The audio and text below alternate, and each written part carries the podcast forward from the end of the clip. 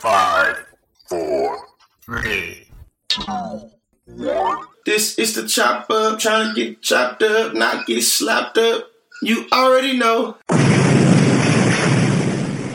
What's good with y'all? This is the chop up. We here again on a Thursday. Or no, it's Monday. hey, Corey, hey, right, right. We was just yeah. on Thursday. I'm tripping. I'm tripping. We was here. Th- we was here Wednesday, Thursday. Took a little break. Now we back on Monday. This is the chop up. What's good with y'all? Yeah, get the grind on, get the hustle on. You know. Uh, uh, and of course they call me the political plug. I'm here with the lovely George Lee. No, I'm just. Oh. I'm just take off. Um, hey, hey, hey, and shout out, yo, we got the com- uh, uh, we got the commissioner in the building. Solar Vision Debate League is here, is joined us. You know what I'm saying? Appreciate you, Solar, for joining us. Go ahead, Toya, let them know your name, who you are. Sure? Yes, ma'am. It's your turn. They call me Take Off Toya G. You know what I'm saying? Um, I didn't get left off bad and bougie. They like to act like Quavo Offset. I just I'm here just to be seen. I'm here in the middle. Um, just to I don't know why I'm here. Sometimes I haven't really I haven't really figured it out, but my name is Toya G and I'm just happy to be in the building. Nah, Toya is the uh she's the mind and the heart and the soul. George and I are just the we the asses. We just we here for the jokes and, and funny shit. You know, yeah. hey, you know, hey, it's George Lee, aka Consciously. Don't forget the Lee. Y'all know y'all can find me at georgeleespeaks.com. You know, you got ready to jump in and keep it real, raw, and, and all the other things. Now, all right, so to go ahead. Shout out to Tay. Shout out to Tay.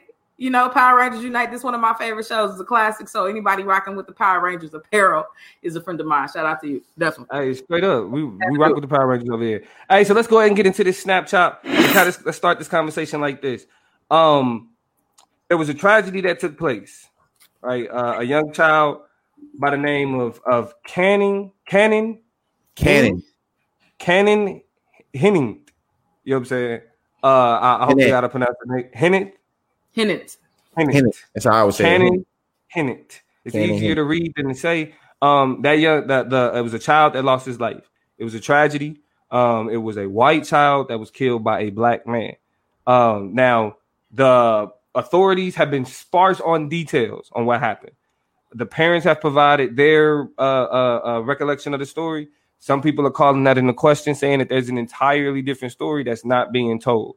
Uh, now, while we want to be respectful to uh, the loss of life that that took place, the one thing that we what we want to point out is that uh, the alt right conservatives, the anti black politics media, uh, are are weaponizing the Weaponized. death of this are weaponizing the death of this young man in a way to make excuses to challenge Black Lives Matter instead of actually addressing the tragedy. Now, George, you made uh, talk to the people about the video uh, that that's pretty much going viral. You know what I'm saying? It's it's it's, it's cracking right now. The, com- the the comments are still uh, flooding in. So talk to them about the uh, the video you made, bro.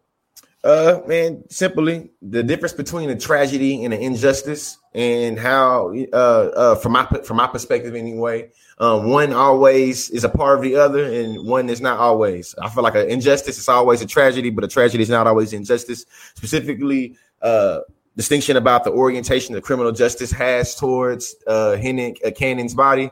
Um, 24 within 24 hours, there was a manhunt. This guy's been arrested. There's there be there will be no bail. You know, he has no bail, and more than likely he will be convicted to the highest extent of the law, and he will be put up under the jailhouse. How he put it, uh, how we say it in Bryan, Texas. Mm-hmm. Uh, Elijah McClain killers is still alive. Uh, Breonna, I mean, it's still it's, it's, it's, still running around. Also, you know, uh, Breonna Taylor's killers is still running around. So when we talk about injustice, it's about the orientation that the criminal justice system has towards the uh, predator or the person that commit the crime, the person that's committed the, the murder. You know what I'm saying, or or the murder murderer. You know what I'm saying? The murdered body. You feel me? It's pretty much been able to recognize the humanity or recognize there has to be something done for that. And, and I find that's the huge difference. Now, Toya, do you think that are you, do you agree with that distinction? The the distinction between uh, a, a tragedy and an injustice. Absolutely. I think, I mean, in the bottom line of what we look at in terms of justice in an American context is people having their day in court and either been able to defend themselves against the crimes that they committed or to have whatever they've experienced be avenged, right? If I've lost somebody, the criminal justice system will avenge that. And more often than we see, when we talk about the disproportionate nature of black and brown people, black people in particular in jail, we see that the justice system works exactly how I was fine tuned to work. It overworks. As y'all talked about with Kamala Harris, it works too good, right? The system is kind of overly perfected. And so black people don't fail to see their day in court nine times out of 10.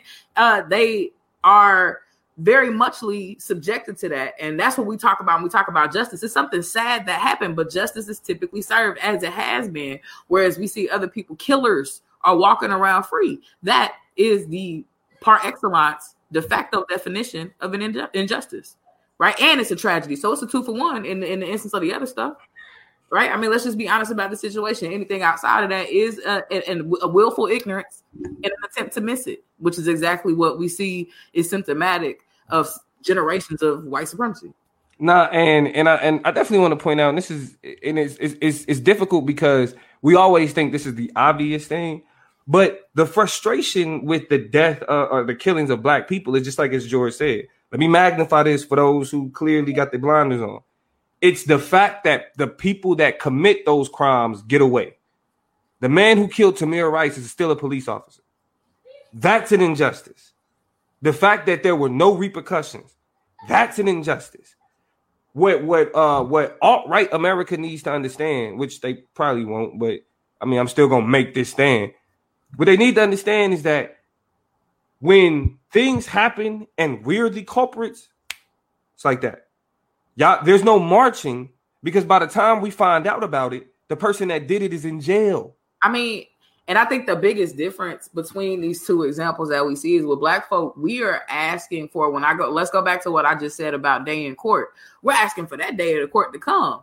You know, it's kind of like, you know, fuck the system. If it does what it already was going to do and let the person off and let them be free, that's another separate subject. But we're asking for somebody to go be arrested and forced to look somebody in the face and say, I didn't do it.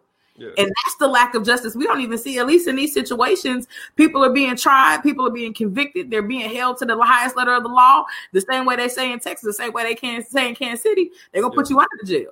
Yeah. Right? It happens in those scenarios, and I think those are huge differences. When we calling for justice, we just want our cases to be heard.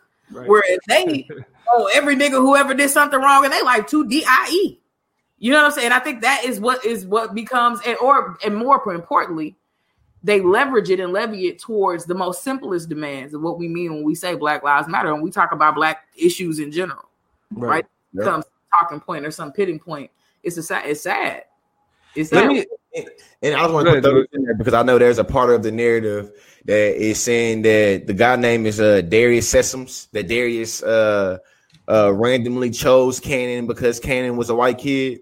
Um, allegedly, Cannon Hennon's father sold his son's uh, killer, Darius Sessoms, some meth.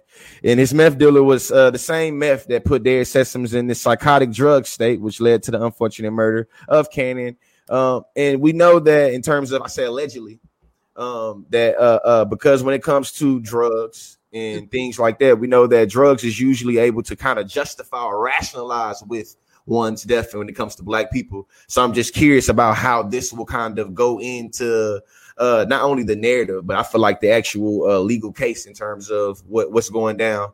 There's uh, also a uh, allegedly alleged that you know uh, Darius Darius and Cannon's father was like kicking it the day before and having like you know dinner and things like that.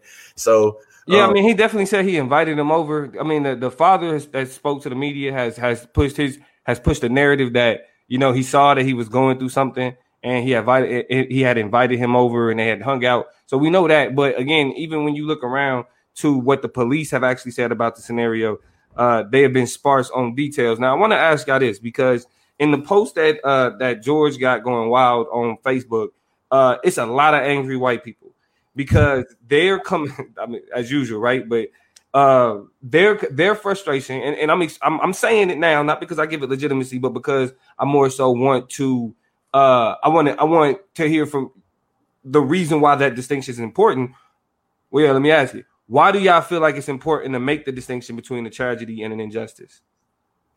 To me, I think is to to to to be to be very clear on what black people are mad about. You know what I mean? We know that to me, tragedies are a part of the human experience. You know what I mean? We can look throughout history, cross culturally, and see that tragedies always happen. I think that the orientation that the justice system has towards those tragedies, in terms of being able to bring the per- person that kind of created that justice, or people that created that justice, or brought they brought they brought about that tragedy. I mean, to justice. I think that's to me that's the issue. So I feel like it's not that black people is mad that black folks getting killed. Is that when we are killed, that sometimes the system is supposed to be able to find us justice, hold our killers, you know what I'm saying, complicit, to hold them, you feel me, up. You know what I'm yeah. saying? In my mind, it's like, hey, there Sessoms, there was a manhunt for him. Right. You know what I'm saying? When yeah. George Floyd got killed, it had to be a whole bunch of rallies, a whole bunch of protests, a whole bunch of days went by for mm. the justice system to take that by. And I think that as a debater, y'all know time frame is, is significant. So we see that time frame is being glossed over when it comes to a lot of the people in the uh not only the the alt right, but in the moderate right, and you know, saying in two parts. There's people that's what that's that's it's just to me. I say weaponizing it. Black lives matter, and people that's that, that, that straight up are tired of hearing about black people being killed by the police. Right. Uh, Toya, it, mm-hmm. that that distinction. I mean, do you do you do you have anything to add on top of that other than what George already said? I do. I'll be the communication scholar real quick and talk about in the context of persuasion and why I think this is good language to kind of cast this in or good binary to cast it in a tragedy versus an injustice. Is that in persuasion we have what we know to be God terms and devil terms. God terms, which are these really elevate elevating kind of you feel them. They're vivid language, they're vivid terms like justice, like power, like respect that make us feel a certain certain way and have a certain affect. Alternatively, mm. we have double double terms that create a similar type of affect and make us feel a particular thing, but are just a little bit more negative in connotation. Things like injustice, things like tragedy, both of which have validity, but they mm-hmm. speak to the human factor of them both, mm-hmm. right? Justices happen to good people, real people who deserve justice in the first place, but also tragedy, like George said, is not unique to the human condition, right? And so like both of those things deserve their due diligence, but we have to recognize and call them what they are. A tragedy is a tragedy, and an injustice is an injustice. So we need to be able to have a more nuanced conversation than just somebody died. Forget everybody who looks like them, right? We need to have yeah. more nuanced conversations about what happened and what's behind those types of tragedies and injustices in the first place. So I'll say this, and then uh, we can go ahead and get into the first chop of the night. Uh, it, it's it's it's it fucked me up because you got these people that are literally trying to make it seem like they give a fuck about life at all. And like this is more of a blow to the all lives matter crowd because they're more focused on using this in an attempt to undermine Black Lives Matter mm-hmm. than literally just fo- allowing this boy, like allowing these people to grieve. It's cheap. Like they literally trying to say, "Well, we need to talk about this too." Y'all aren't good people. No, no, no, keep, keep the same understanding of it's cheap. Literally asking questions like, "Well, how many funerals was Cannon going to get? How many football players and NFL players is, is going to be at Cannon's funeral? How many?" It's like it's like literally like the trivialization of what George Floyd happened, what George Floyd got him happened. You know what I'm saying? So to me, it's just like, what do you, what do y'all, what do y'all, what do y'all, what is y'all point? Yeah, yeah. So I mean, so no, yeah so to, so to cap it off, it's just like these people are assholes. Like these, like these are the worst of the worst, and they're literally weaponizing the death of this young boy. This is the all lives matter crowd. The like we we we're literally getting to the point where even saying all lives matter is satire. But it happens, and the thing is, this is as much as we want to focus on the tragedy that happened to Cannon uh, Hinton. Uh, Hinton we also need to recognize that this is out of an old playbook. Every time a, a, police officer gets shot, a black officer gets shot, they say, "Well, where's the Black Lives Matter movement at to talk about this officer?" Or whenever somebody, "Well, where are they?" And it, it, it understand that the feelings that are created, the way we gravitate toward these stories, um, it, it could be you one day, it could be somebody the next. So it's nothing special or unique or fun about playing the oppression Olympics with anybody's tragic situation. Mm-hmm. That gets us and walks us down a path that never really allows for us to decompartmentalize what happens to anybody ever under any circumstances. And it's because we're not having real conversations. We're having ones that are vacuous and silly and that suck us down a rabbit hole we should never go down in the first place. That's facts. Uh, so that is the snap chop. We going on getting into the show. Uh, the first chop we get into today will be the culture chop. Am I correct, G Lee or Toya? Yeah, I will. Yeah, that's the culture chop. Let's get into it. All right. Uh, for today's culture chop, uh, I want to kind of tell you a point of excitement for me here recently, and it's something that I really kind of let sit in my spirit. And for a lot of y'all who watch the show, you'll identify with this new fact about yourself that uh, you learn